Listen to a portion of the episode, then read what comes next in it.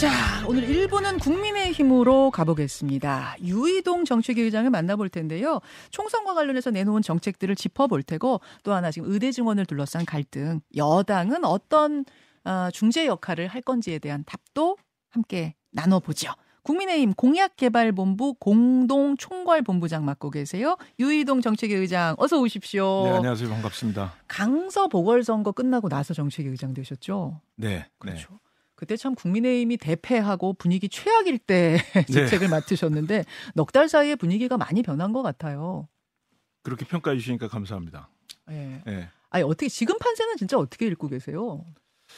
글쎄, 아, 잘 모르겠어요. 뭐 전뭐 이런 말씀 드리는 게 어떨런지 모르겠는데 진짜로 공약 만드느라고 그 회의실에 박혀 있어가지고 뭐 일반 기사도 잘 못 보고 뭐 이래서 네. 근데 다만 이제 지역 주민들을 뵙게 되면 예.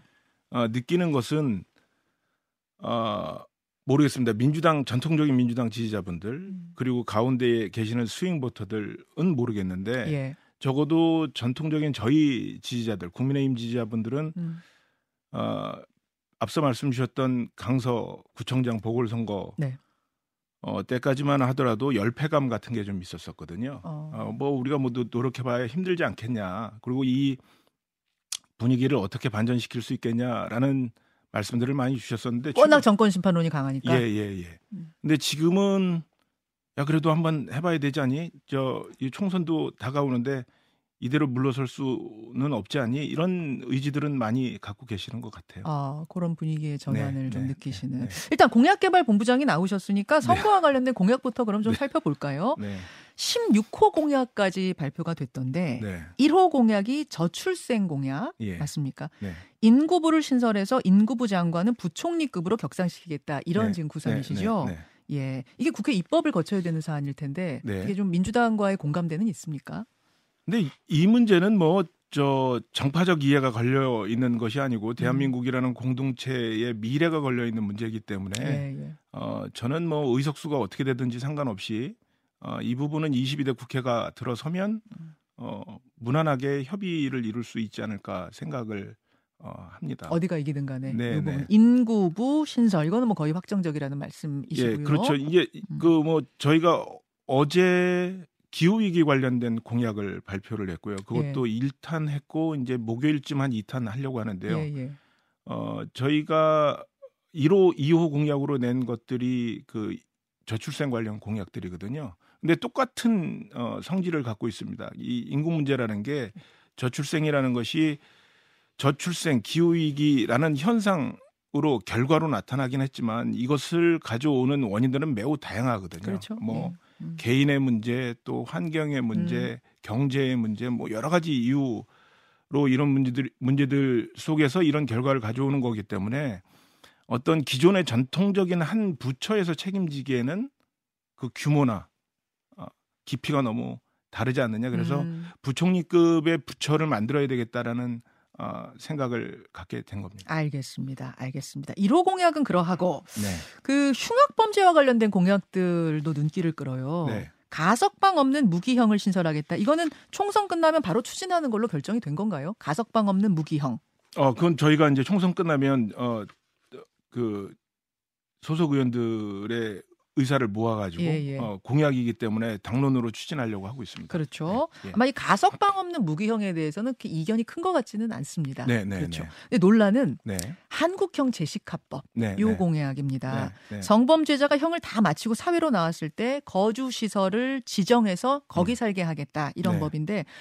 물론 뭐 조두순이나 김근식이나 이런 사람들 나왔을 때 동네가 들썩들썩하고 우리 음. 동네는 오지 않게 해주세요. 뭐 이런 네. 것들. 네. 그래서 이 법에 대해서 찬성하는 분도 많습니다만 음. 이게 또 감정의 문제로만 접근할 게 아니다. 네. 법정형을 다 살고 나온 사람의 거주지를 어떻게 국가가 정해줄 수 있느냐. 네. 그러면은 강도 살인 전과자는 아무데나 살아도 되는 건가? 네. 뭐 네. 이런 이제 형평성 문제들. 맞습니다. 사입이 교주는 그러면 아무데나 살아도 되는 건가? 뭐 꼬리에 꼬리를 무는 거예요. 네, 네. 이 부분 이거 좀 포퓰리즘적인 공약 아니냐 비판이 나오는데요.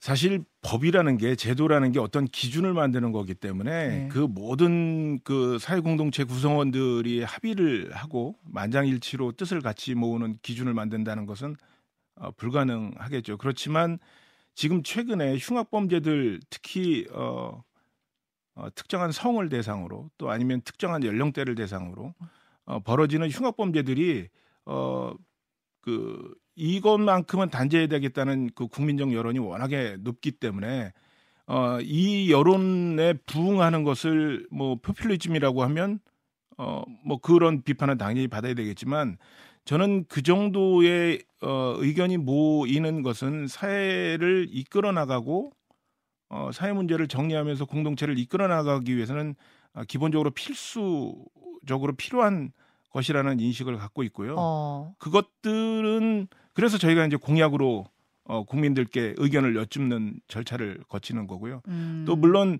어, 취지는 그러하지만 네. 세부적인 네. 내용을 다루는 부분에 있어서 네.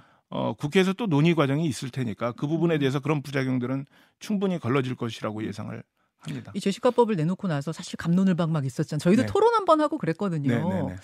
그렇더라도 이 공약을 보류하거나 그럴 생각은 없으신 거예요? 네, 그렇습니다. 아, 네. 제시카법 공약. 그때도 막 찬반 의견이 저희 엄청나게 들어왔는데. 아, 뭐 충분히 듣고 있습니다. 여러분들도 네. 의견 좀 주시고 일단은 저희 공약 공부 안에서도 저 찬반이 있었으니까. 있죠. 이거는 예, 그럴 예, 수 있을 예, 것 같아요. 예, 예, 예. 국민의힘 유이동 정책위 의장 만나고 있습니다.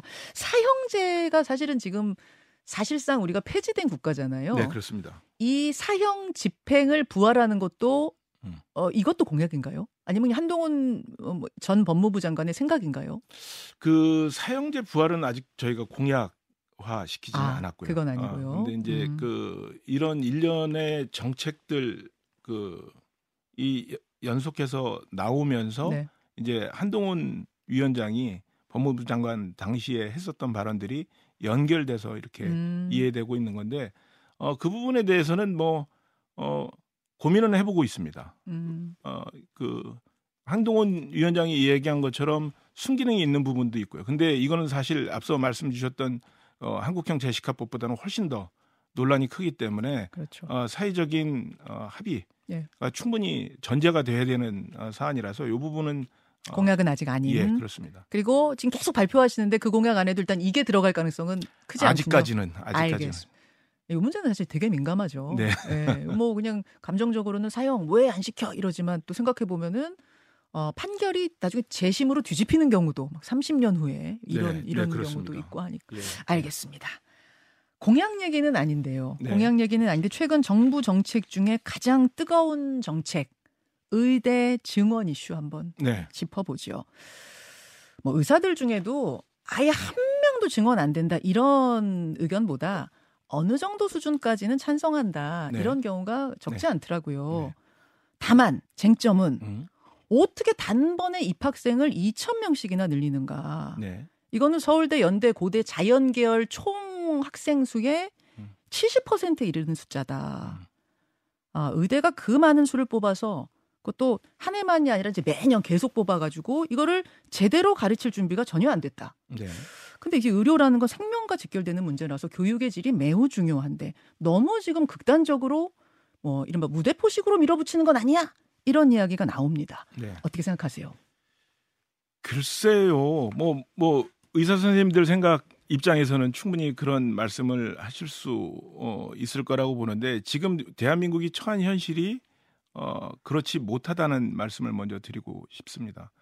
뭐, 뭐 우리가 언론을 통해서도 접하고 있습니다만 어, 의료 서비스의 부족과 관련해서 특히 의사 수가 부족해서 발생되는 문제들로 인한 사회 현상들을 많이 접하고 있지 않습니까? 예를 들면 이제 응급실, 네. 뭐 소아과 가 필수 그렇습니다. 의료, 지역 의료 맞습니다. 이런 거죠. 맞습니다. 그리고 고액 연봉을 줘도 지역에서 그 의사를 구하기가 힘들다는 음. 이, 어, 뉴스도 우리가 보고 있으니까요.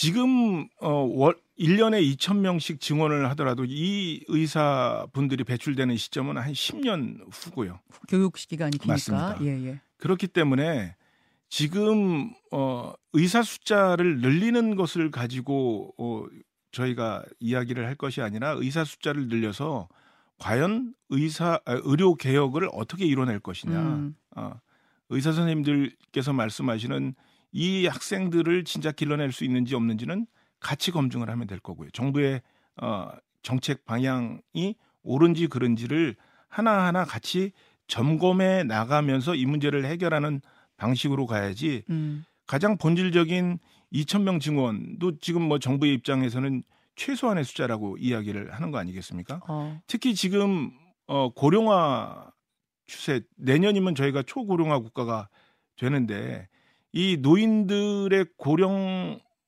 의료 보건 서비스에 대한 수요도 폭발적으로 늘어나고 있는 상황이거든요. 그렇기 때문에 현실적으로 지금 이 시점에서 저희가 의료 전반에 대한 시스템을 점검하지 않으면 예. 어 그 한 10년 뒤에 가서는 진짜 어려운 상황을 어 맞이할 수밖에 없기 때문에 어 의사 선생님들의 반발이 있음에도 불구하고 이 정책은 물러서기가 어렵겠다라는 생각을 갖고 있습니다. 물러서기가 어렵겠다. 지금 네. 이제 유동 정책위 의장께서는 그런 이제 부, 작용들은 같이 검증해 보자 하셨어요. 네. 네. 근데 이제 저희가 보건복지부 차관님과도 인터뷰 나누고 또 서울대 교수님과도 인터뷰 나누고 전공의 대표와도 인터뷰를 나눴는데 다 동의하는 건 뭐냐면 필수료, 지역으로 그게 문제다라는 거에 대한 동의해요. 네. 그런데 그 방법을 놓고는 정부는 일단 2천 명을 매해 뽑아야 된다. 네. 이거고 교수님들은 아니 뽑아가지고 좀 가르칠 준비가 안 됐다. 이런 거라면 그리고 뽑은들 그들이 필수료 지역의료로 간다는 지금 보장이 없다. 이런 부분에 대한 그럼 지금 말씀하신 그 부분들 검증 작업을 네. 지금 이렇게 강대강으로 부딪힐 게 아니라 네. 좀 차분하게 멈춰서 하는 방법은 어떤가? 그래야 지금 환자들의 피해, 혼란도 줄일 수 있지 않은가? 어떻게 보세요? 의사 숫자라는 것은 아까 말씀드렸습니다만 예. 10년 후에 배출이 돼서 어, 의료 서비스를 하시는 거 아니겠습니까? 그러니까 10년이라는 시간은 충분히 있는 거죠. 그리고 어, 교육이라는 것 측면에서는 예. 지금 정부가 충분히 어, 제 부처들이 협의를 해서 어, 대책을 만들었다고 이야기를 하고 있으니까 그러면 예. 지금부터라도 그 대책이 옳은지 그런지를 하나하나씩 따져가면서 일종의 이제 개문 발차 형식이죠. 일단은 뽑아놓고 예. 놓고 놓고선 논의한다. 가면서 가면서 충분히 어, 정리를 할 수도 있는 문제거든요. 제가 보기에는. 어. 예. 근데 건보공단의 전직 이사장들은 네. 이거 이렇게 수가 많아지면 음. 건보 파탄 난다 네. 이런 우려들을 또 일제히 한 인터뷰들도 있더라고요. 결국 많아지면 네. 이들이 꼭 필요한 곳으로 가줘야 되는데 음. 그러지 않을 경우에는 결국 의료 서비스 부담만 더 늘어날 것이다. 이들도 나가서 돈을 저는 벌 테니까. 그, 그, 그 부분에 있어서는 이 부정적인 아, 일이 안 되는 쪽으로만 어, 음. 그, 그 이유들을 찾고 있는 것이라고 생각을 하고요. 이것을 바꿔서 생각하면 예. 어, 의료 서비스가 부족해서 의사의 숫자가 부족해서 어, 고령화 인구는 늘어나는데 노인분들을 케어하는 그 선생님들이 없게 되면 의료 비용이 더 늘어나지 않겠습니까? 어, 그러니까 뭐, 뭐 저, 저는 이 적당한 공급은 어, 반드시 이 문제를 해결하는데 예. 필수적인 요소다라고 생각을 합니다. 사실 여당이 강대강 대치에서 굉장히 중요한 중재 역할을 해야 되잖아요. 네, 네, 이걸 네. 푸는 네, 역할을. 네. 혹시 그럼 구상하시는 게 네. 매년 5천 명씩 계속입니까? 아니면 어느 정도 수까지 예를 들어 5년이면 5년, 6년이면 6 년까지 이 숫자를 유지하다가 그 다음에는 조절한다. 뭐 이렇게 되는 건가요? 어, 제가 뭐 그 숫자까지 이 자리에서 뭐 말씀을 드릴 수는 없겠습니다만 상황이라는 것이 의사의 숫자가 넘쳐서 의료 서비스 자체가 붕괴된다라고 하는 것을 어느 정부 어느 정치 집단이 용인을 하겠습니까? 그것은 아, 상황에 따라서 적절하게 조율을 하지만 적어도 분명한 것은 이 시점에서 분명한 것은 의사의 숫자가 절대적으로 부족하다. 음. 이것을 가지고 타협을 하려 어떤 뭐 양보를 구하는 방식이 이런 방식이어서는 안 된다. 국민들이 동의하지 않을 거다라는 생각입니다. 그 어제 서울 의대 교수 그전 네. 비대위원장과 저희가 인터뷰를 했는데 그분의 중재안은 이거더라고요. 아, 지금 이제 초중고 학부모들은 상당히 반기고 있다. 입학생이 확 느니까. 음. 근데 이거 총선용 포퓰리즘 정책으로 우리는 의심이 된다. 학교는 준비가 안 됐는데. 그러니 총선이 끝나고 나서 좀 차분히 다시 논의하면 안 되냐 이 증원 숫자에 대해서 그런 중재안을 내시던데 그 부분은 어떻게 보세요? 일단 총선용이라는 지적이 예. 나올 정도면 그 전직 비대위원장님이 말씀하셨던 것처럼 예. 국민들로부터 매우 높은 어, 호응을 얻고 있다라는 의미니까 집권 여당의 정책을 책임지는 저로서는 어, 반가운 이야기긴 하죠. 그런데 총선용이라는 의미 자체가 아, 총선을 목전에 두고 국민들의 호응을 일시적으로 얻은 후에 그 결과가 끝나면 유야무야 할 거라고 판단을 하시는 거잖아요. 그러면 지금 이렇게 극렬하게 반대하실 이유가 없는 거죠. 저희가 총선용으로 이거를 쓰고 있다라고 판단을 하시는 거라면 그런데 이거는 총선 여부와 상관없이 총선 여부와 상관없이 어, 이 문제는 이야기가 나왔을 때 셋불도 당김에 빼야 된다고 이 문제는 해결 하지 않으면 나쁜 선례가 남을 거다라는 생각을 갖고 있습니다. 음, 총선용이 절대 아니라는 네, 말씀이시고 네, 네. 그렇다면 오히려 그런 의사 의료계의 오해를 불식시키기 위해서라도 그러면 오 좋다 일단 멈추고 음? 이 혼란 멈추고 총선 후에 다시 논의하자 우리 그때도 2천 명이다 이렇게 갈 수는 없는 건가요? 아니 그러니까 이게 멈췄다가 그때 가서 다시 네. 2천 명이라고 네, 네. 하는 거하고 지금 2천 명이라서 그냥 계속 그 정책을 이끌고 가는 거하고 어떤 차이가 있는지 저는 잘 모르겠어요. 알겠습니다. 네. 알겠습니다. 네. 그 부분에 대해서는 뭐 명확한 의지를 가지고 계시다는 말씀. 아, 지금 국민의힘 정책들, 공약들에 대한 이야기를 나누고 있는데 16호까지 지금 공약이 나왔는데 그 숫자는 전 잘 모르겠습니다. 몇 제가 찾아보니까 그렇더라고요. 네. 그 다음에 준비하고 있는 새로운 공약들도 있습니까? 아, 사실 어, 저희가 택배라는 국민 택배라는 음. 이름으로 이 정책들을 국민들께 전달해 드리고 있는데 사실 한동훈 위원장이랑 함께 어, 현장에 가서 이 공약을 발표하는 행사는 어제 기후 공약을 예, 예. 마지막으로 이제 그만하려고 아, 합니다. 그렇습니까? 왜냐하면 이제 음. 선거가 한 달여밖에 안 남았기 때문에 어, 비대위원장의 시간도 그렇고 저도 지역을 내려가서 선거 운동을 해야 되기 때문에 그렇죠, 그렇죠. 예. 어 그런데 그 사실은 그 행사를 통해서 발표한 공약 외에도 저희가 준비한 공약이 많이 있거든요. 음. 그, 그 공약들을 이제는 정리를 해서 한 권의 책으로 정리를 해서 내려고 하고 있고요. 그 준비 작업을 하고 있고 그 이후에 나올 수 있는 공약들은 어 공약집에 다른 형태로 뭐 예를 들자면 지금 저희가 계획하고 있는 것들은 민주당에서 낸 공약들 중에 아니면 네. 민주당 의원들이 발의하신 어, 법안들 중에 예, 예. 취지나 방향에 대해서는 저희가 충분히 동의하지만 아 요런 것들은 좀 고쳤으면 좋겠다라고 하는 어. 것들을 소위 말해서 리퍼 어, 제품 아. 리퍼 상품 어. 공약으로 만들어서 지금 어, 저희 국회 국민의힘 예. 보좌진 협의회를 중심으로 예. 좀 만지고 있거든요. 아 리퍼 혹은 네. 리폼, 네, 예, 뭐 리폼 그런, 공약이 나오는 예, 거예요. 예, 예, 오, 그런 그런 예, 그, 그런 형태로 좀 재밌게 전달해 보려고 노력 중입니다. 알겠습니다. 깜짝 놀랄 만한 공약 혹시 있습니까?